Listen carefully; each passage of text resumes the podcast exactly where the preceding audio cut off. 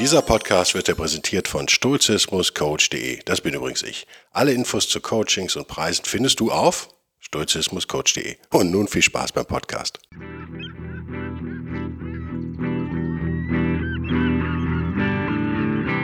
Der wilde Stoiker. Moderner Stoizismus für ein gutes Leben.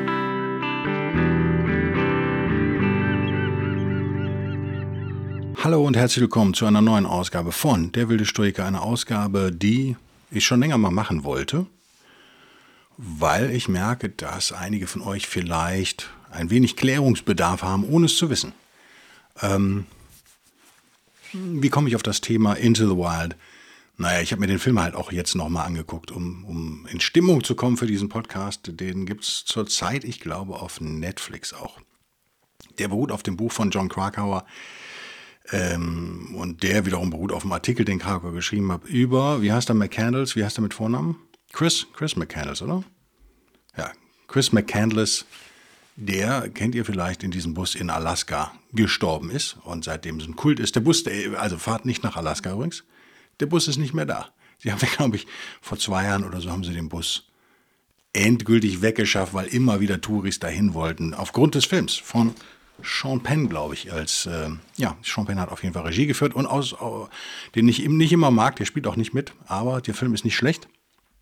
Wo ist das Problem, was ich damit habe und was ich glaube, dass, dass einige von euch damit haben? Ähm, ganz banal.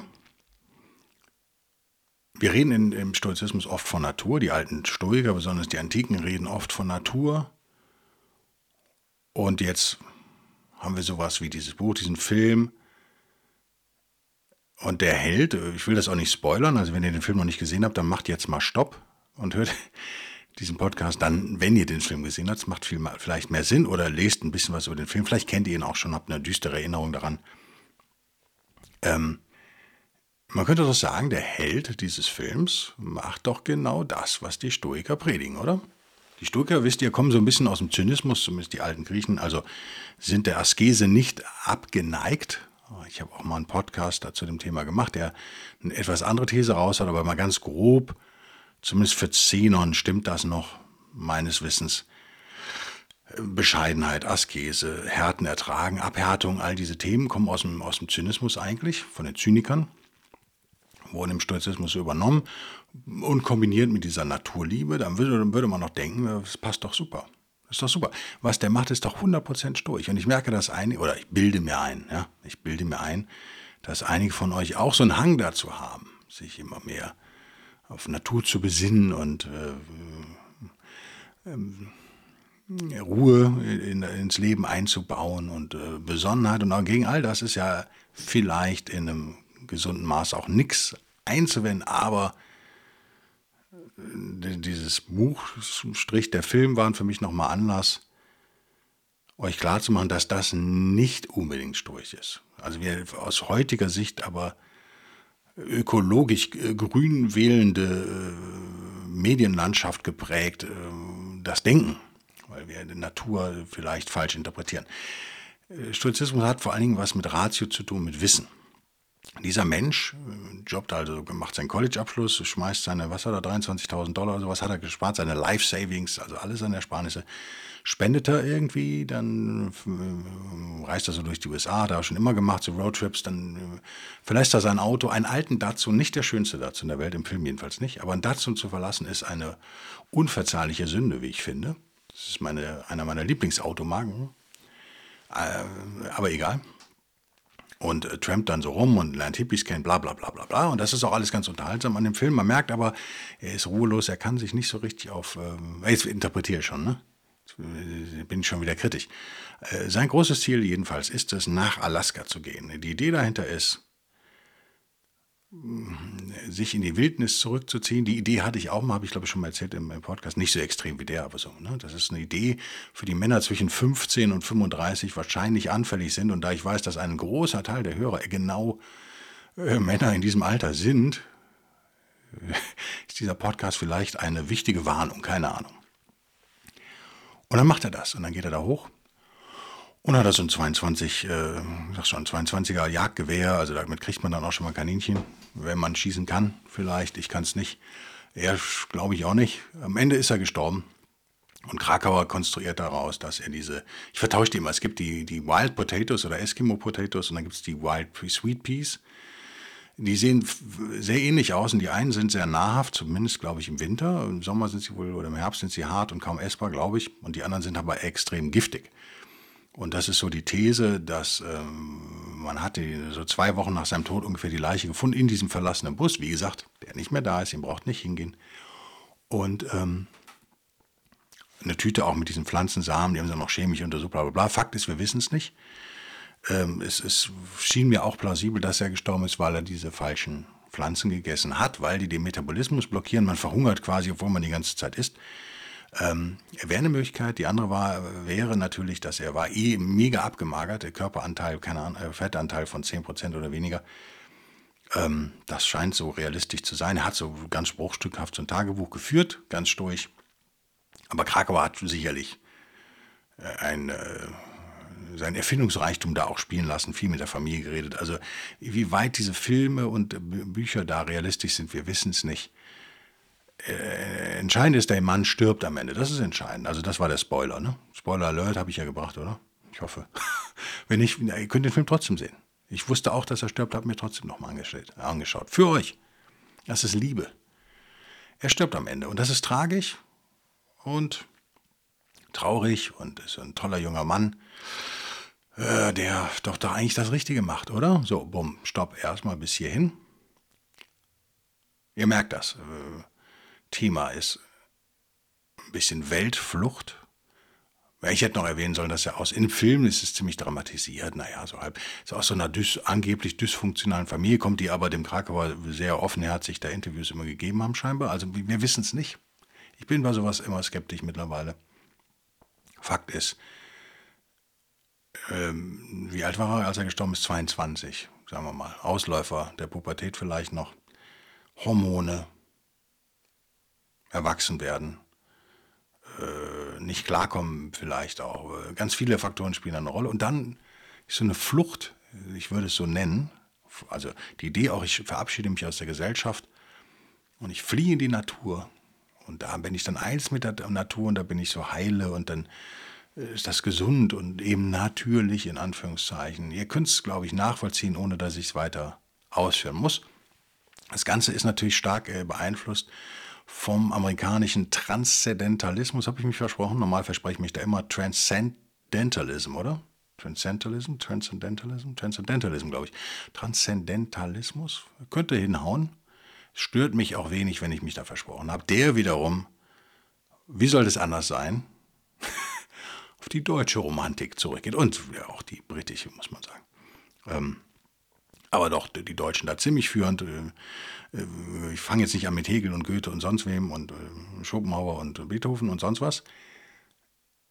Ihr wisst, Romantik, ich habe übrigens ein Buch entdeckt, aber noch nicht äh, reingeschaut in die Voransicht. Ein Buch, ein amerikanisches Buch, das behauptet, dass Romantik und äh, Stoizismus ganz gut zusammenpassen oder viel übernommen haben, mag sein. Ich werde es äh, mir angucken. Steht noch auf meiner To-Do-Liste. Ob ich es wirklich lese, hm, aber mal gucken.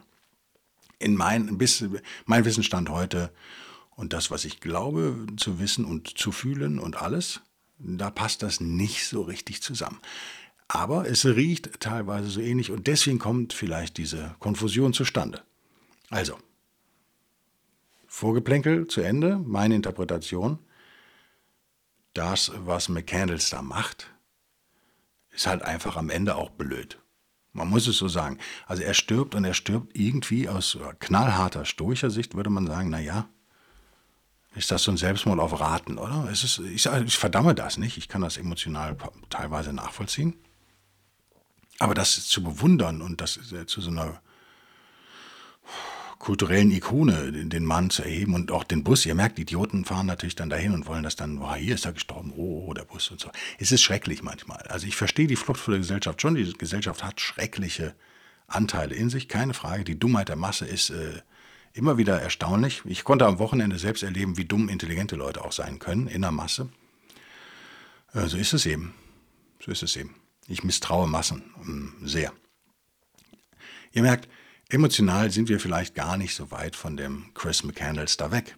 Wenn er selber aus einer traumatisierten, in Anführungszeichen, Vergangenheit kommt, wenn ihr keine Lust habt, euch in die Gesellschaft zu integrieren, dann erscheint doch die Natur in Anführungszeichen eine perfekte Lösung zu sein. Ja, mag sein.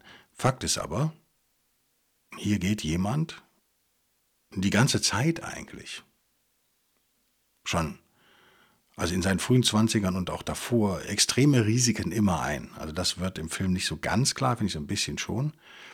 Ähm, auch, auch etwas, was wir als junge Männer mögen. Risikobereitschaft bei anderen Männern finden wir bewundernswert, logischerweise. So ein männliches Ding und Frauen vielleicht finden es auch toll. Und es gibt auch Frauen, die äh, erhöhte Risiken eingehen. In dem Fall würde man sagen, zu hohe Risiken. Fakt ist, da ist keine Ratio zu erkennen. Da ist auch kein, kein Wissen zu erkennen. Es ist reines Gefühl. Es ist reine Romantik. Und es ist am Ende die ewig gleiche Suche nach der Erlösung. Und wir sollten, uns darüber, wir sollten uns davon nicht täuschen lassen, dass das äh, Aspekte hat, die man äh, auf einer stoischen Reise gut finden kann. Eben Natur und Askese und all diese Dinge kann man und darf man ja auch gut finden. Und Abhärtung und, und äh, was mir auch gefällt, ist natürlich der Freiheitsgedanke darin. Er will halt frei sein. Er will sich nicht gesellschaftlichen Zwängen unterwerfen und er will versuchen, das irgendwie hinzukriegen. Aber, aber, aber. Und das ist der entscheidende Punkt aus, aus meiner modernen, persönlichen stoischen Sicht. Das dürfen andere Stoiker anders sehen. Ich sehe es so. Ähm, und ich habe auch so einen Romantiker in mir. Daher glaube ich, darf ich das so interpretieren oder muss ich das oder kann das nur so interpretieren. Wenn man das ohne jedes Wissen macht, dann geht es halt schief. Ich bin auch schon zweimal fast ertrunken, weil ich die Spots nicht kannte, weil ich ja, vielleicht auch ein bisschen danach geschrien habe. Also es ist nicht lustig. Äh, Wissen schützt Leben. Es ist eben, ähm, das ist diese romantische Vorstellung, die Natur als die nährende Mutter, die uns, das ist halt Bullshit. Das ist auch nicht das, was die Stoiker meinen. In, so wie ich es interpretiere, auch die Antiken nicht. Ähm, ja, Natur als Synonym für Zeus und, und die Götter und den Kosmos ist da draußen und ist in uns im Prinzip nicht schlecht gesonnen, sondern im Stoizismus eher emotionsfrei, sage ich mal. Sie wird das nicht wertungsfrei nennen, was mal. Aber sie verlangt natürlich von uns auch eine gewisse Einarbeitung. Also wenn wir nicht mal wissen, welche Pflanzen vor Ort wachsen, wenn wir nicht wissen, wie die Tierwelt ist, wenn wir uns nicht vernünftig verteidigen können, wenn wir uns nicht vernünftig schützen können vor Kälte, gerade Alaska. Ne? Ich meine, er wollte natürlich auch das Härteste, klar. Ähm, dann gehen wir unvernünftige Risiken ein. Aus stoischer Sicht, ich sage es mal ganz ich hoffe, das es klingt jetzt wertend, oder alles? Naja, ist halt so, müsst ihr mit klarkommen. Äh, ist nicht unbedingt von mir so gemeint. Aus stoischer Sicht, aus meiner persönlichen stoischen Sicht, sage ich extra immer wieder äh, nochmal dazu, ist es halt ein Selbstmord auf Raten, den man mit Gefühlen anfüttert und den, das, das Selbstmordskelett sozusagen mit Fleisch befüllt, bis es irgendwie so eine romantische Gestalt bekommt und äh, so eine Heldenreise irgendwie wird, die es eigentlich nicht ist. Also aus stoischer Sicht muss man sagen, wenn du dich umbringen willst, ja, dann bring dich halt um. Junge. Aber schaff doch nicht so viel Leidende auch für deine Familie und dein Umfeld und auch die neuen Freunde, die du gewinnst, indem du einem emotionalen Hirngespinst, einem bloßen Traum hinterherjagst, auf der verzweifelten Suche nach Spiritualität, die man vielleicht mit 22 auch noch nicht so haben kann. Also vielleicht fehlt da auch fehlt da alles, vielleicht fehlt da auch Geduld und vielleicht fehlt da auch Weisheit und also ich sehe diese Figur total kritisch, wie ihr merkt. Ich sehe sie überhaupt nicht unkritisch habe aber in Erinnerung meines früheren Selbst sozusagen Sympathien natürlich für die Emotionen, die dieser Kerl durchlebt. Kann ich nachvollziehen. Kann ich nachvollziehen.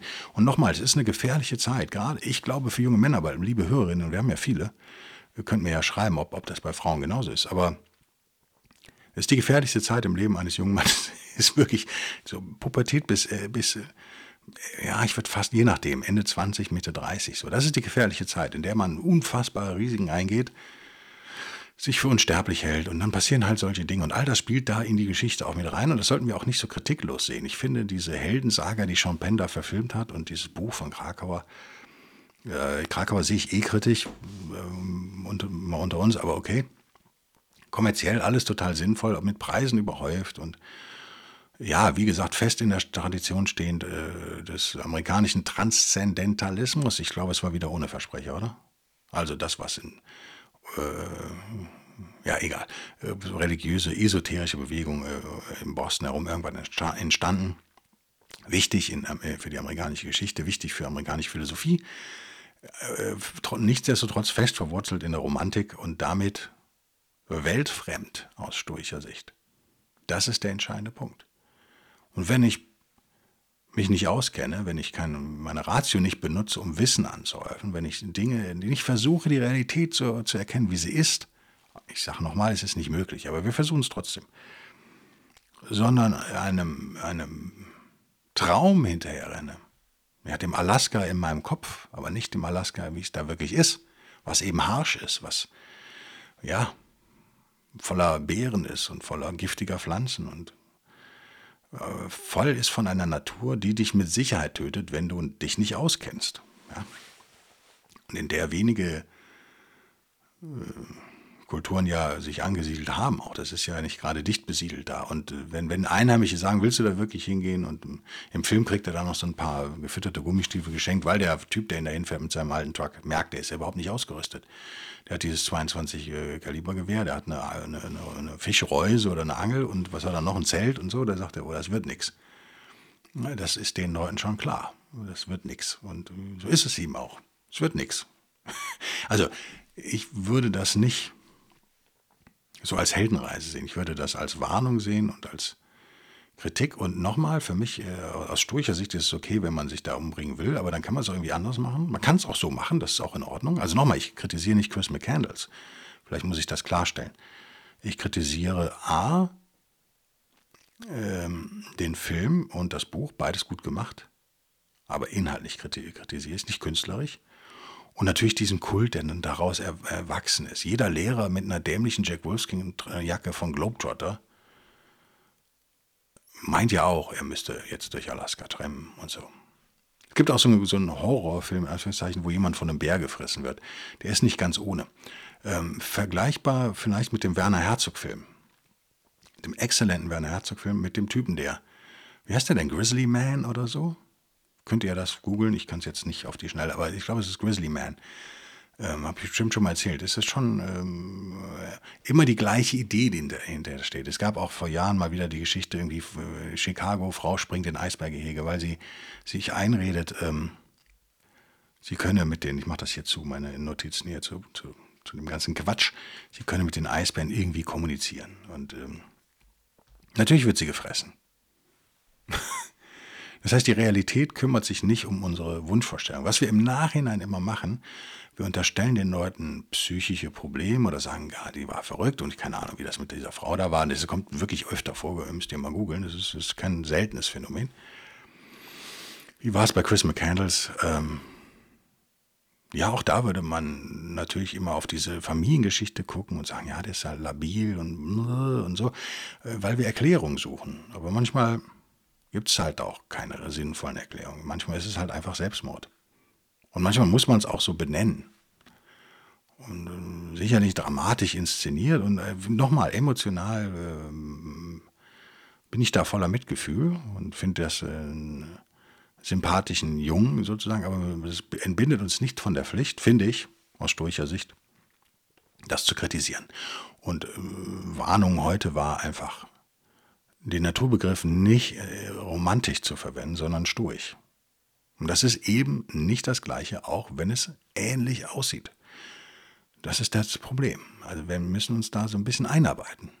Und bei aller Esoterik, die stoische Spiritualität ja hat, und die auch wiederum ähnlich riecht, vielleicht das, was die Transzendentalisten, ohne Versprecher, oder? Keine Ahnung, teilweise von sich gegeben haben, die ja auch nur indische, wie heißt das, Upanishad, wie heißt das Zeug? Wollte ich mir auch nochmal reintun ganze Hindu-Geschichten da sich reinpfeifen. Ähm, das riecht dann vielleicht teilweise ähnlich wie das, was Marcus Aurelius sagt. Aber im Kern ist es das, glaube ich, nicht. Und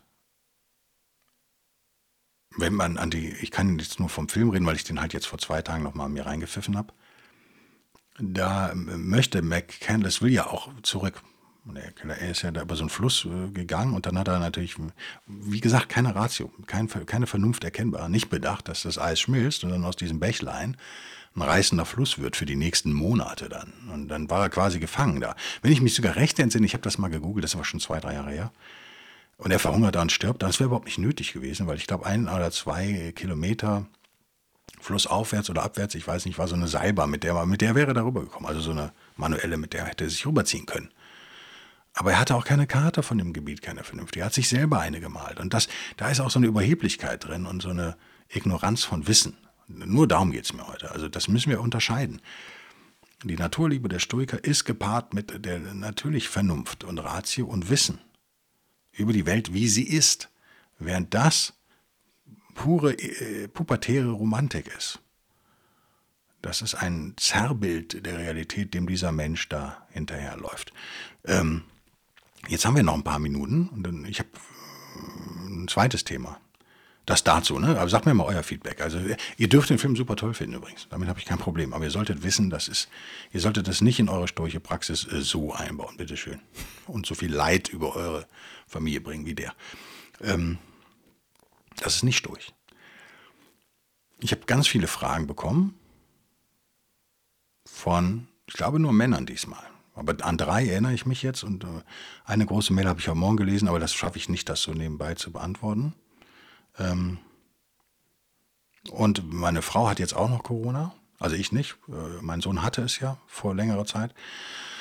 Wir sind negativ. Ich habe mich heute noch nicht getestet. Ist noch ziemlich früh und werde ich aber gleich machen. Ich bin jetzt auch im Büro. Aber sie hat sich gefangen, natürlich bei einer beruflichen Tagung sozusagen, wo, wo es klar war, dass man sich fängt. Ist also jetzt in Quarantäne. Sprich, ich muss alles machen. Ne? Einkaufen und alles. Äh, ist ein bisschen viel. Deswegen habt etwas Geduld, wenn da eure Mails ein bisschen rumliegen. Ähm, ich kann mich aber an eine Frage erinnern, aber es, die kam, glaube ich, über YouTube und er möge mir verzeihen, wenn ich nicht mehr weiß, wie er heißt. Vielleicht will er aber auch seinen Namen nicht genannt haben, dann ist es okay. Ich weiß es einfach nicht mehr, weil es zu viel war. Ähm, Stoizismus und Eitelkeit. Als Frage einfach. Wie passt das zusammen? Und die Antwort ist natürlich gar nicht. Ja, okay, jetzt müsste man natürlich sagen, warum passt das zumindest aus meiner Sicht so gar nicht zusammen? Habe ich heute Morgen so ein bisschen drüber nachgedacht auf dem Weg hierhin, aber äh, bestimmt was übersehen. Aber ich habe so zwei Ansätze, wie ich das, äh, wie ich daran gehen würde. Das eine, ja, was ist Eitelkeit? Am Ende. Und ich belege die ganze Zeit, ob das stimmt, aber das war so mein Gedanke heute Morgen. Ähm, ist es nicht ein, ist es wirklich etwas, was komplett selbstbezogen ist? Ist das vorstellbar, dass jemand wie Chris McCandless in Alaska äh, in dem Bus lebt und dann eitel wird? Ja, weil er sich sein Leben lang angewöhnt hat. Wer wäre, wär, wenn er in dem Bus aufgewachsen wäre? Fiktives äh, Gedankenexperiment, ja. Als allein, äh, hat sich allein erzogen, als Baby in den Bus äh, abgelegt worden und dann hat er überlebt. Wäre der auch eitel? Oder, das ist meine These heute, ist Eitelkeit nicht immer irgendwie auch so eine gesellschaftliche Dimension oder eine menschliche Dimension? Will man nicht am Ende bewundert werden vielleicht? Ist es wirklich etwas, äh, korrigiert mich, aber ist es was, was rein selbstbezogen sein kann? Ist das überhaupt möglich? Also nochmal, ich glaube an Gewohnheiten. Also wenn jemand allein in der Wüste lebt, in einem Wohnwagen, und sein Leben lang eitel war und mit 50 geht er in die Wüste und verabschiedet sich aus der Zivilisation, wird er ja nicht aufhören, eitel zu sein. Das ist Teil seiner Persönlichkeit. Das ist das, was er macht. Ja, aber ist es möglich, auf natürliche Art, ist schon wieder dieser Begriff, ich weiß, eitel zu sein, ohne auf seine Umwelt zu schielen? Ist das möglich? Ich glaube nicht, oder? Man will doch irgendwie Applaus, oder? Man ist so hübsch und man ist so klug und man ist so. Es ist immer irgendeine Re Re Relation da zur Umwelt, zu den Mitmenschen. Oder sehe ich das falsch? Entweder will man bewundert werden oder man will äh, wenn es ein interner Prozess ist, will man sich vergleichen und messen mit anderen Menschen vielleicht. Ich sehe besser aus als der und die ist viel fetter als ich und äh, ich bin der Klügste hier im Raum. Das sind ja alles Sachen, die nicht im luftleeren Raum funktionieren würden. Das ist so meine Idee von heute Morgen. Keine Ahnung, ob es stimmt. Ähm, das ist in keiner Art und Weise durch. Deswegen ist es so ähm, so lustig, weil äh, mit sturcher Vernunft sozusagen da ranzugehen, wird man feststellen, naja, es gibt immer 30 Leute, die noch besser aussehen als du. Du bist nie der Klügste. Du bist nie der Hübscheste, die Hübscheste, du bist nie der beste Mensch, der netteste Mensch, nie. Es gibt immer jemanden, der dich toppen wird. Ähm, macht es überhaupt Sinn, sich so zu vergleichen oder sollte ich nicht eher schauen, wie ich ein, sagen wir mal, sinnvolles Mitglied der Gesellschaft sein kann? Das wäre ja sehr ja, klassisch durch. Müsste man dann auch auf äh, McCannels dann wieder beziehen oder könnte man. Aber das könnt ihr selbst, das ist nicht kompliziert. Ähm, wenn Eitelkeit im Vakuum möglich ist, was ich nach wie vor nicht glaube, dann müsste man sich auch fragen, was ist das? Das wäre mein zweiter Ansatz. Was ist das? Am Ende ist es doch eine Streicheleinheit fürs Ego. Das ist natürlich nie Sturch. Weil wir wissen, das, was wir mit Ego meinen, ist eigentlich so ein bisschen unser Feind. Also dieses, dieses Bündel an Emotionen, was wir Ego nennen, das, was uns ausmacht, das, was ständig gestreichelt werden will, was ständig Zuspruch haben will. Ach, du bist so toll. Und ja, hm, hm, hm. und das, das äh, hindert uns an, an, an Seelenfrieden und Glück. Natürlich. Das ist unser Hauptfeind. Und Eitelkeit dient ja nur dazu, unseren, unseren Hauptfeind zu nähren, sozusagen. Deswegen ist sie aus meiner stoischen Sicht absolut abzulehnen. Was nicht abzulehnen ist, ist eure Unterstützung für diesen Podcast auf Patreon und Locals und bei Me Coffee und per PayPal. Vielen Dank. Ähm, und äh, eure Sternchen bei Amazon fürs Buch sind auch nicht abzulehnen. Und ich weiß gar nicht, gibt es noch Bewertungen für den Podcast? Ich hatte doch echt gute Bewertungen auf, auf uh, iTunes. Und das gibt es ja jetzt irgendwie nicht mehr. Das heißt, jetzt, ne, sagt er nach zwei Jahren. Oder wie lange auch immer. Jetzt gibt es ja äh, Apple Podcasts, aber sehe ich da, sehe da irgendwie keinen. Sehe ich da Bewertung? Ich glaube nicht, oder? Vielleicht bin ich auch zu blöd. Wer weiß das schon? Ich kann es nicht sagen. Dunning-Kruger-Effekt. Bis nächste Woche. Bis denn dann. Tschüss.